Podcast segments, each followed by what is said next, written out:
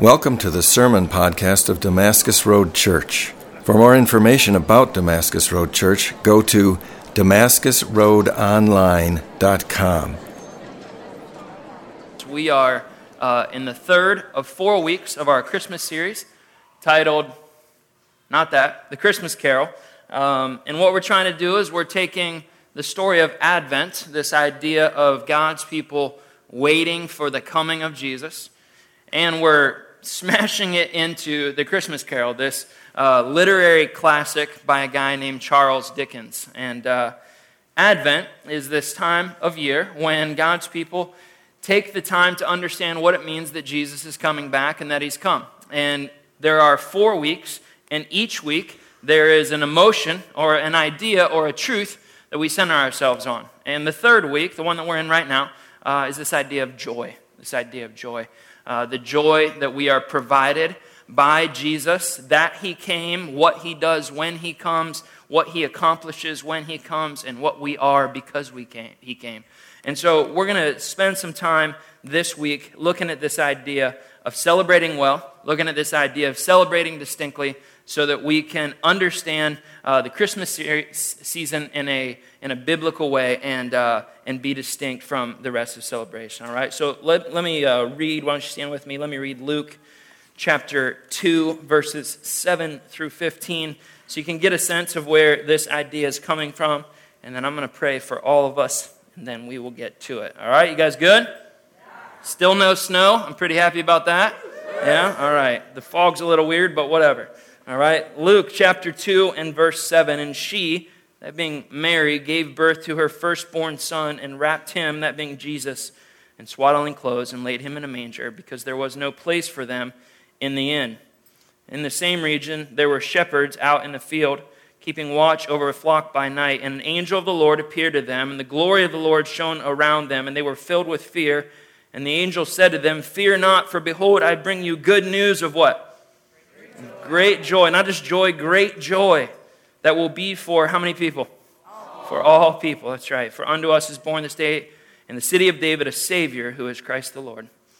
And this will be a sign for you. You will find a baby wrapped in swaddling clothes and lying in a manger. And suddenly there was with the angel a multitude of heavenly hosts praising God and saying, Glory to God in the highest, and on earth peace among those with whom he is pleased.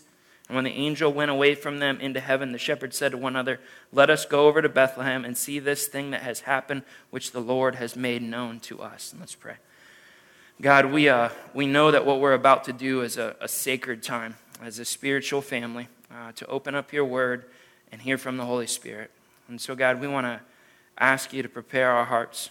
Prepare our hearts as you seek to point us toward Jesus, the Son of God, the Savior of all men to glorify Him, to speak of Him, to celebrate Him, to rejoice in who He is and what He's done. God, would you accomplish these things for us today as we seek to celebrate well, as we seek to understand better, as we seek to obey you because you're good and faithful and trustworthy.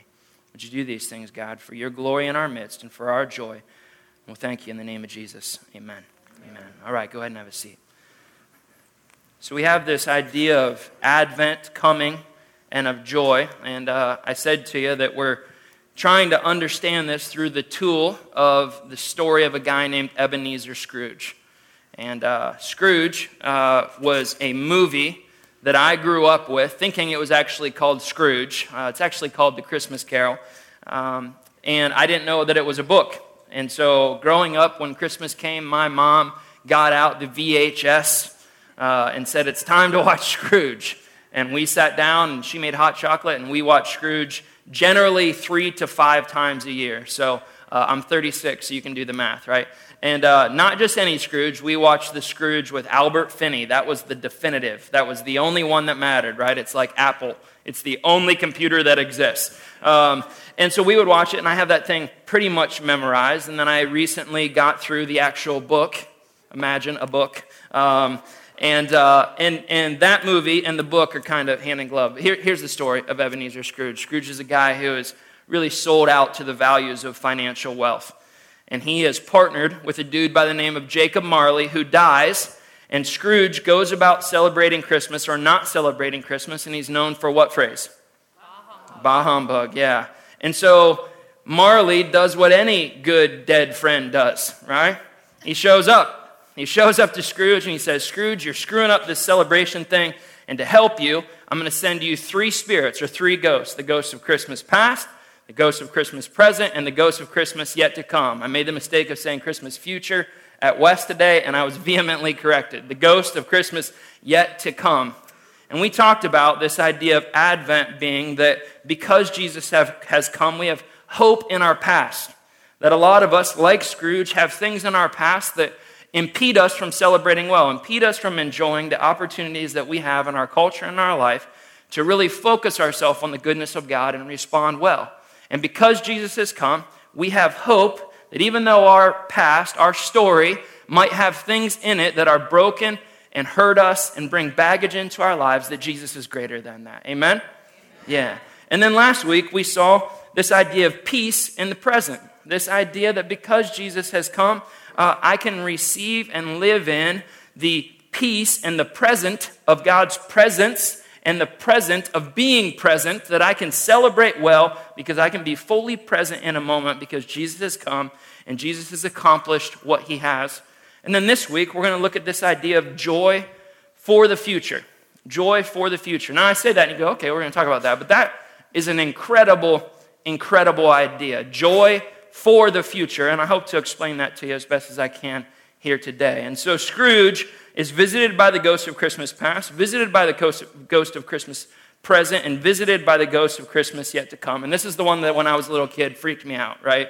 I mean, the dude with the hand coming out of the robe and he points into the grave.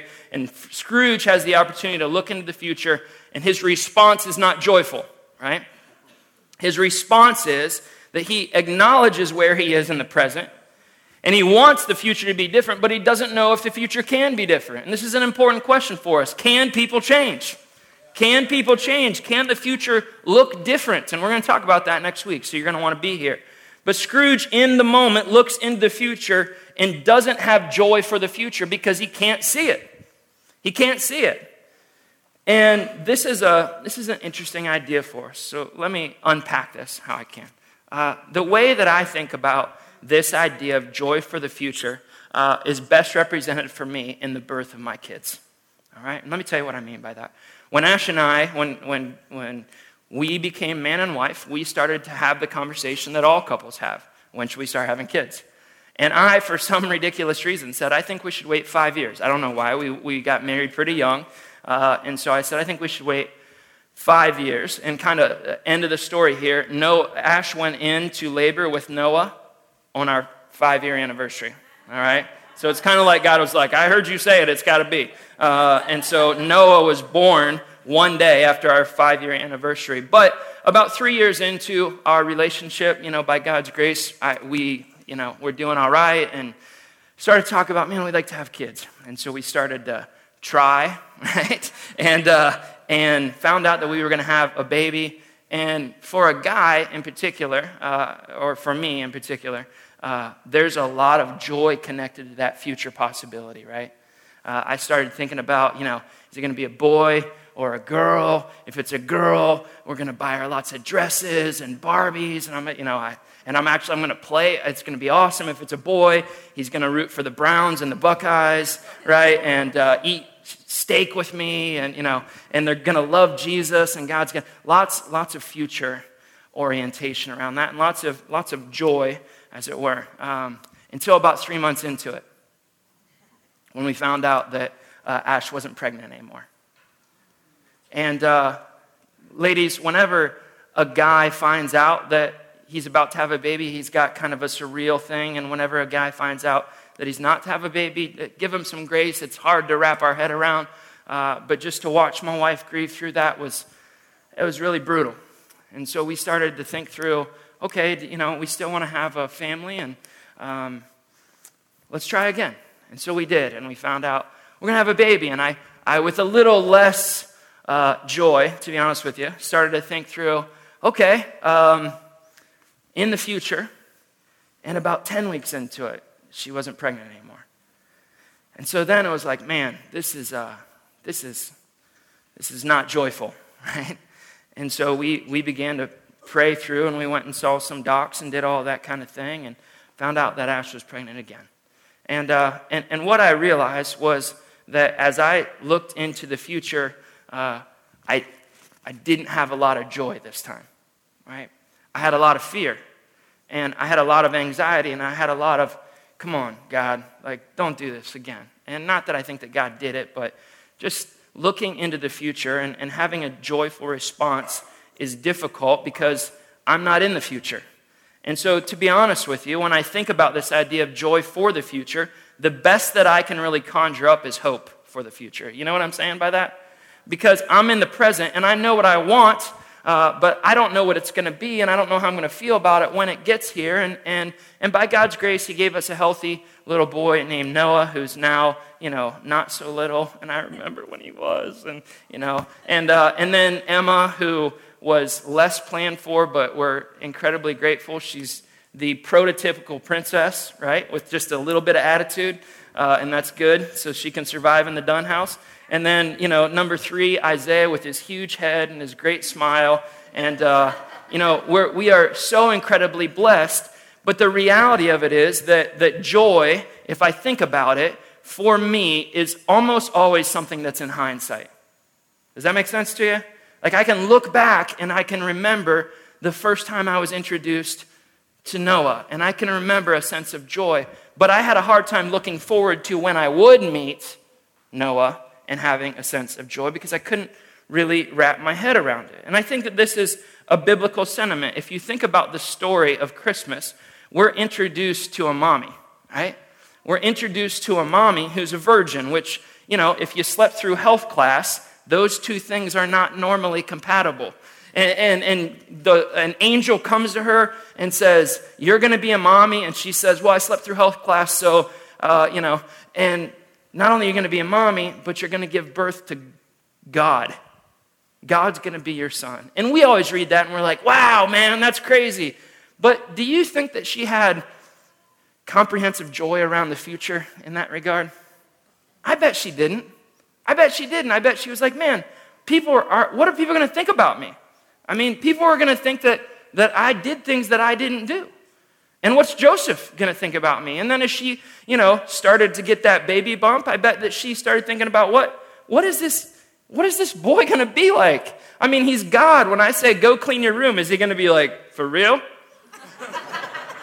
uh, like, you're going to tell me to go, like, I created this earth and you want me to clean up my Legos? Like, I don't think so, lady, you know? Like, and, and, and, you know, we know that they weren't incredibly well off. And so I imagine that her looking into the future, uh, there was a lot of hope. But I imagine that the joy was kind of muted by questions and doubts and fears and anxiety, just like it was for me. And I imagine that whenever Jesus finally came out and she could look back on the faithfulness of God over time, look into the past, I imagine that her joy in hindsight was full. But the perfect, comprehensive joy into the future, that's, that's, a, that's a different thing. And so when we're talking about this idea of joy for the future, I need you to understand uh, this is an incredible idea. And it's a miraculous idea uh, in this regard. I think that as I process future and joy as tandem, hand in glove, to be able to look in the future and have have actual joy, not just hope, not that hope is bad, but joyful hope, uh, it can only occur if I have complete belief about something in the future, number one, that my belief is that that thing that will happen in the future has a, a qualitative element. In other words, it's better than when I am now, and that there's nothing that can stop it from occurring. Does that make sense to you?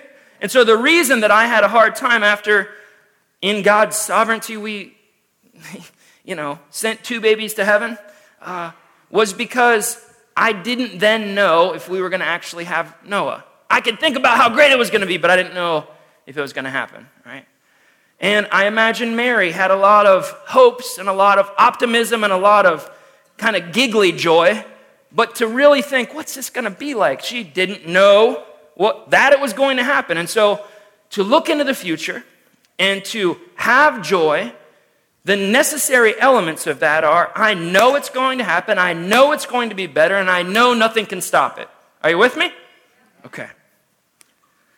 I want to introduce you to a guy by the name of Isaac Watts. Isaac Watts, um, his nickname, this is like a real ghetto nickname, all right? So hang with me. The father of hymns. Like, yo, father of hymns, what's up, right? He authored over 750 songs, and he worked off of this belief. Check, check this out that God's people needed a more demonstrative worship. In other words, you should be able to see them worshiping. What a novel idea. That worship wasn't supposed to be frozen chosen, right? We're very happy only on the inside. But he wrote songs that God's people could celebrate and sing and maybe even sway a little bit. I don't know. And this was a pretty radical idea at the time. And so he kept writing songs and kept writing songs. And he wrote some songs like When I Survey the Wondrous Cross. When I Survey the Wondrous Cross, which maybe to you it doesn't necessarily have a lot of rhythm, but you know, back in the day. And these are deeply, deeply gospel centered, profoundly beautiful songs if you read the words. He wrote another song called At the Cross. I mean, this is a guy who loved Jesus, who loved the gospel, who loved the cross, and loved to write songs that God's people could sing together, could sing together to celebrate who he was. I like this guy. Isaac Watts wrote one of the most famous Christmas songs of all time. Anyone want to guess what it was? I'll give you three guesses. What'd you, what'd you say? Holy cow. All stars. Joy to the world. Isaac Watts wrote a Christmas song called Joy to the World, and we sang it 15 minutes ago, right? And, and we sing it every Christmas. I mean, it's like, it's like the starting lineup of, of Christmas carols. Here's the only problem. When Isaac Watts wrote the song, he didn't intend it to be a Christmas song. Didn't intend it to be a Christmas song. About 100 years later, a guy kind of reworked it and put it to uh, uh, a, another um, author of songs. I forget what the technical word is, but you know what I'm saying? And it just kind of got put into the Christmas itinerary. Whenever Isaac Watts, this godly, gospel centered, uh, wanting people to demonstratively worship God, this kind of guy wrote Joy to the World. He didn't write it for the first coming of Jesus, he wrote it for the second coming of Jesus. It was a second coming song, not a first coming song. And in that sense, it's less a Christmas song and more an Advent song. And so I want you to listen to the words of this song uh, in the idea, not that it's about when Jesus came, but that Jesus is coming. Listen, joy to the world, the Lord is come. Let earth receive her King. Let every heart prepare him room, and heaven and nature sing. Joy to the world, the Savior reigns. Did he reign the first time that he came? He didn't. The Savior reigns. Let men their songs employ, while fields and floods, rocked hills and plains repeat the sounding joy. No more let sins and sorrows grow, nor thorns infest the ground. He comes to make his blessing flow far as the curse is found. When does that happen? It happens when Jesus comes back. He rules the world with truth and grace. He makes the nations prove the glory of his righteousness and the wonders of his love. Isaac Watt believed that there was something that was going to occur in the future. Isaac Watt believed that that event in the future was going to bring to pass something better than what then was in the present. And Isaac Watt believed that there was nothing that could stop it from occurring. And Isaac Watt believed that the emotion that would be created by that event was what?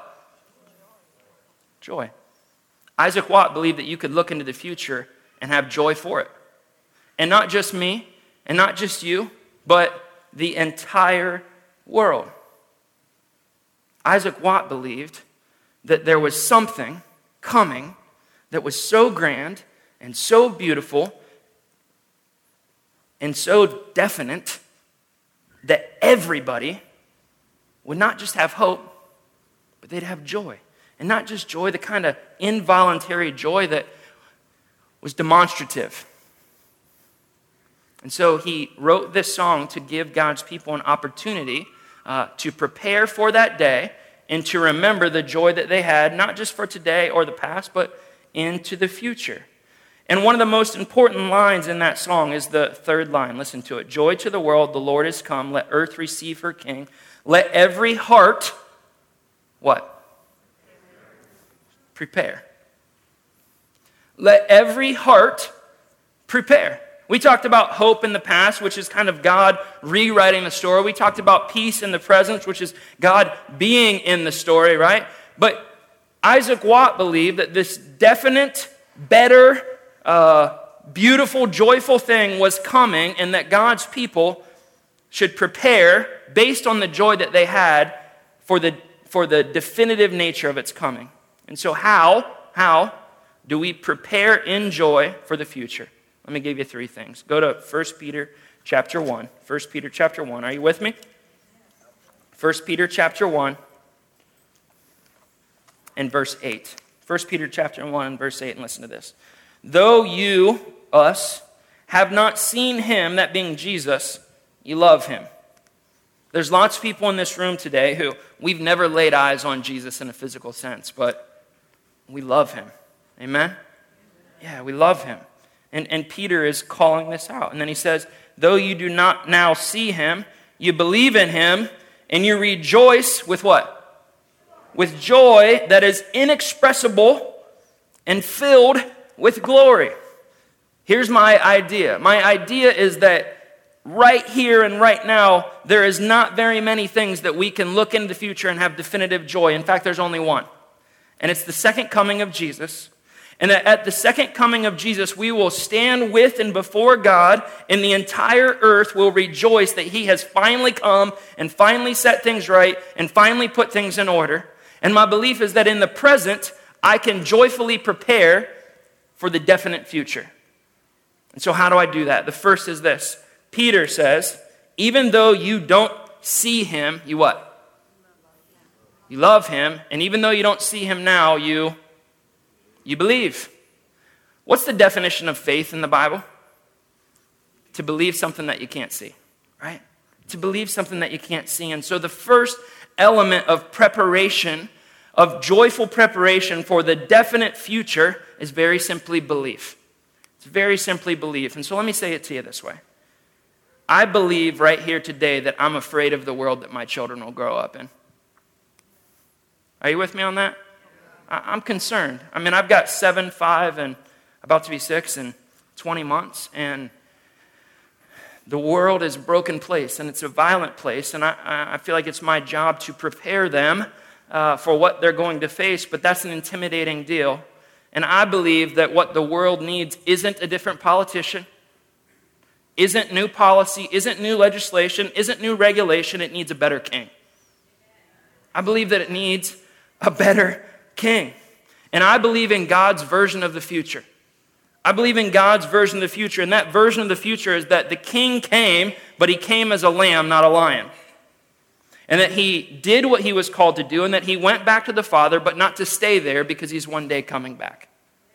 And the reason that he's coming back is because I believe that that king is powerful enough to change everything. You know, the belief isn't just that Jesus comes back, it's also the belief that when he comes back, he can do something about it, right? And I believe that God's version of the future is that right now I'm in the midst of a broken system, of a broken world because of the sin of man, and that God sent Jesus to die for the sin of the world, but he's sending him back not as a lamb, but as a lion. And I believe that when that lion shows up, he knows what is broken and he has the power to fix it. And I believe that that king isn't just powerful, I believe that he's loving.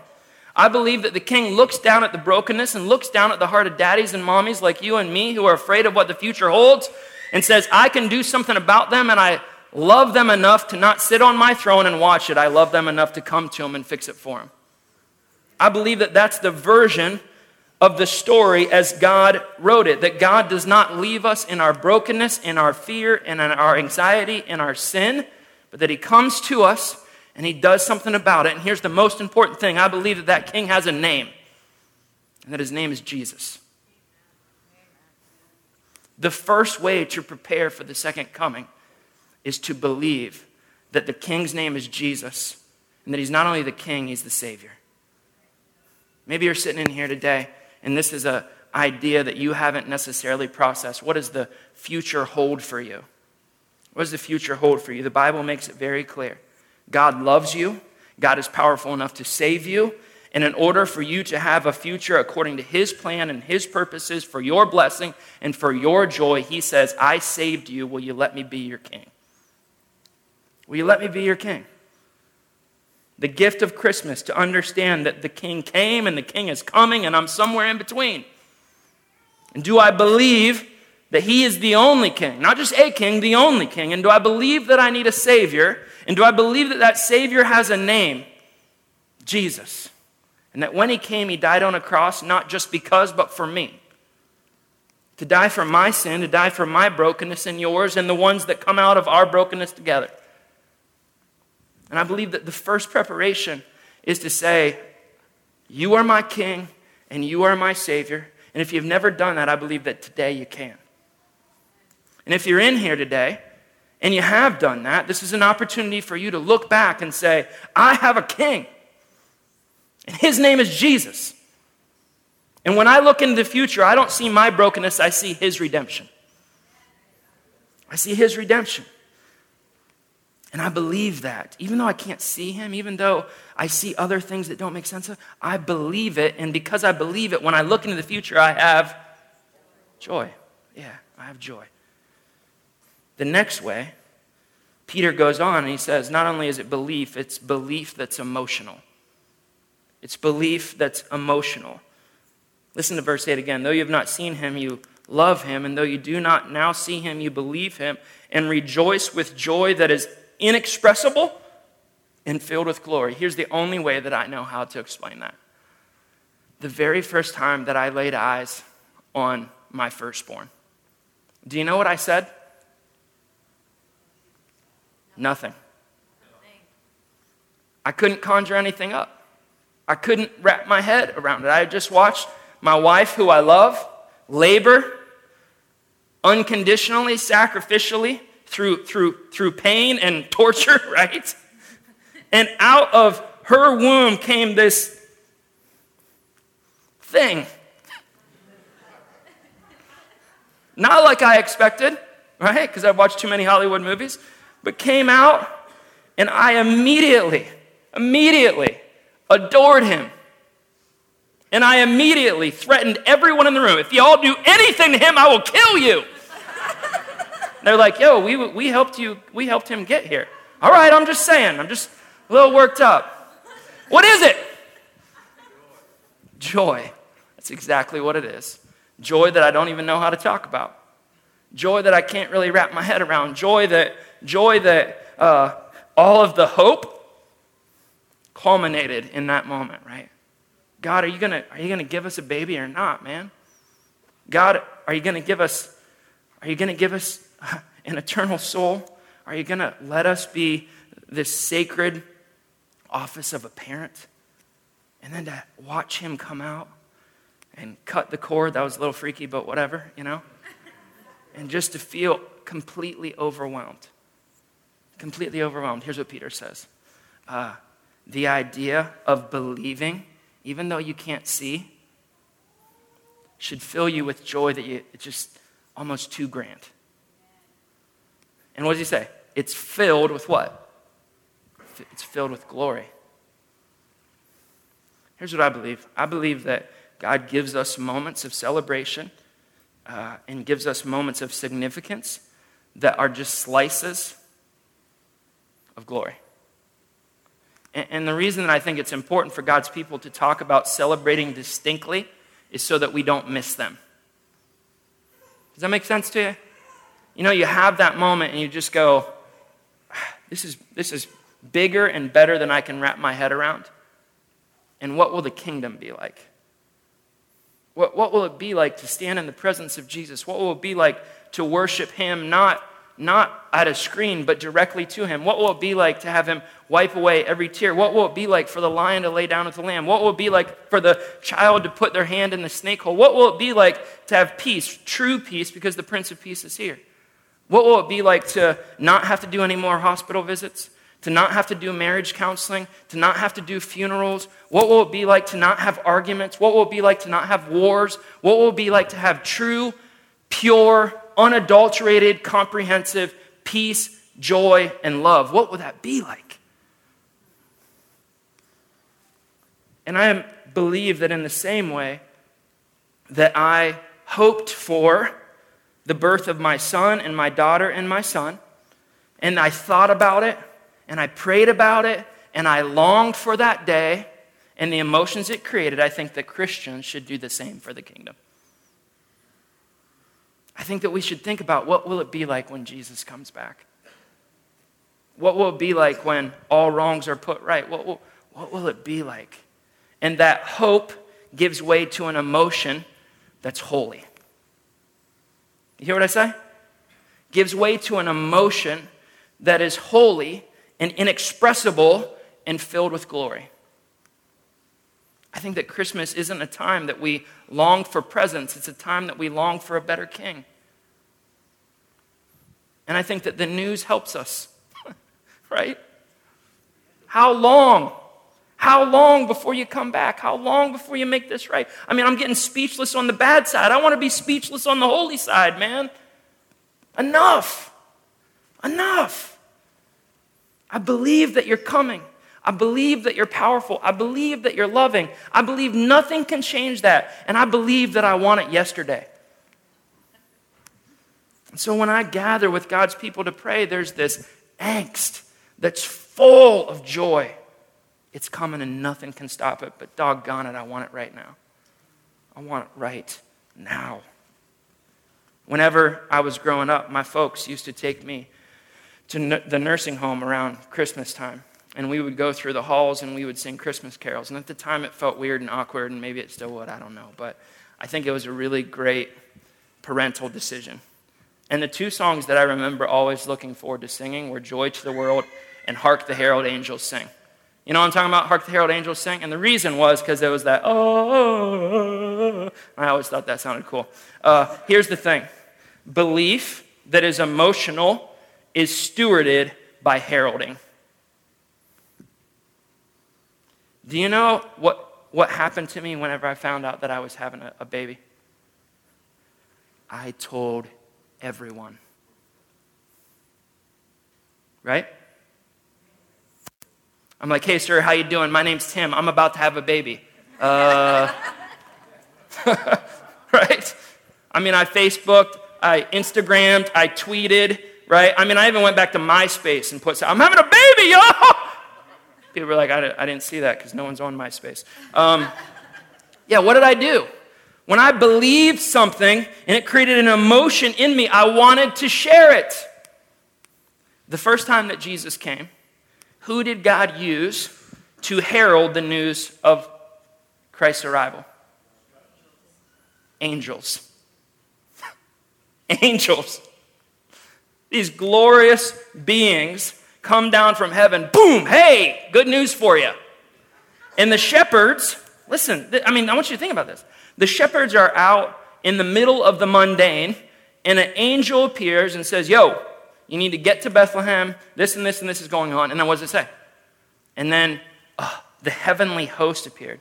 Just to give you an idea, that's tens of thousands of angels. It was like up in heaven, they, they just couldn't keep quiet, right? Come on, let me, let me say something. Let me say. And then as soon as Gabriel gets done, they're like, Whoa! What is that? It's belief that gives way to emotion, that gives way to hark the herald angels sing. Who does God steward with heralding in the second coming? Me and you me and you, to look into the future and say, there's almost nothing that can provide joy for what I don't yet know unless God went out of his way to promise us that it was going to happen, that it would occur, uh, that it would be better, and that nothing could stop it. so, in that belief, have this emotion that's overwhelming and inexpressible and practice for glory. And I just want people to know about it. I just want people to know in the same way that a mommy wants people to know that she's about to have a baby, in the same way that a daddy wants people to know he's about to have a baby. In the same way that, that, that you're overwhelmed, that you're just telling anybody indiscriminately because it's so beautiful and so significant and so glorious and so joyful that the idea of not telling somebody, it just feels like it might explode out of you. That's joy for the future. And that's the joy that we have in Jesus, knowing that the kingdom is coming. And that's why God says, when you pray, pray, thy kingdom come. Thy will be done on earth as it is in heaven. Now, I believe it. And here's the thing that you need to understand Scrooge sat in the present and had questions about the future. You and I have answers about the future that should create questions in the, in the present. What should my life look like knowing that that is absolutely coming? What should my disciplines be? What should my practice be? What should my worship look like? What should my celebration be about? Is it distinct? Is it beautiful? Is it attractive? Is it inviting? And the beautiful thing about Christmas is that when we think about it that way, you are in prime real estate to practice. And so this week, would you just spend some time with God? Maybe take a walk. There's no snow, it's not that cold yet. And just say, God, what will the kingdom be like? What will it be like for no more calls about in the hospital, no more brokenness in relationship, no more tears, no more wars, but peace and love and joy? What will it be like when you're here? And just dwelling and imagining in the same way that I did when I found out I was going to have Noah, Emma, and Isaiah. What will it be like? And see where God leads your heart, and see how God fills your heart, and see how it might not only change your celebration, but change your life. All right? Stand with me. A couple ways that I'd like you to respond. One is that we go back to the cross when Jesus put, put that stake in the ground, and we remind ourselves of his love for us and of his power over sin and death. And so, if you're a follower of Jesus and He's your King, we'd love you to come up and celebrate that with communion. We pray together, and we pray together because we have things in the moment that we believe God is powerful over and loving in. And sometimes we need to be reminded. And so, if you want someone to pray with you or for you, they'll be to my left, your right, in the back. And then lastly, we do the obvious we sing, we herald. And we've got people who love you and are gifted and want to serve you, and so they're going to lead us in worship as we seek to exalt Jesus' name. So please join us. God, we love you today. And I thank you that there's many things that I would change about the past. There's many anxieties in the present, God, but I know the end of the story. And I know that you win. And I know that you're coming. And I know that you're going to make all wrongs right. And God, I, I long for that day and I have joy for that day and I believe that day. I pray, God, that you would help it to transcend that you would help it to affect my life, my preparation, the emotion of what that day will be like, and that you'll help me to emotionally pray, long for, and herald Thy kingdom come. Thy will be done in my life, in this church, in this city, on earth as it is in heaven. God, would you bring that to pass for your glory and for our joy? As your people, we say, according to the name of Jesus, amen.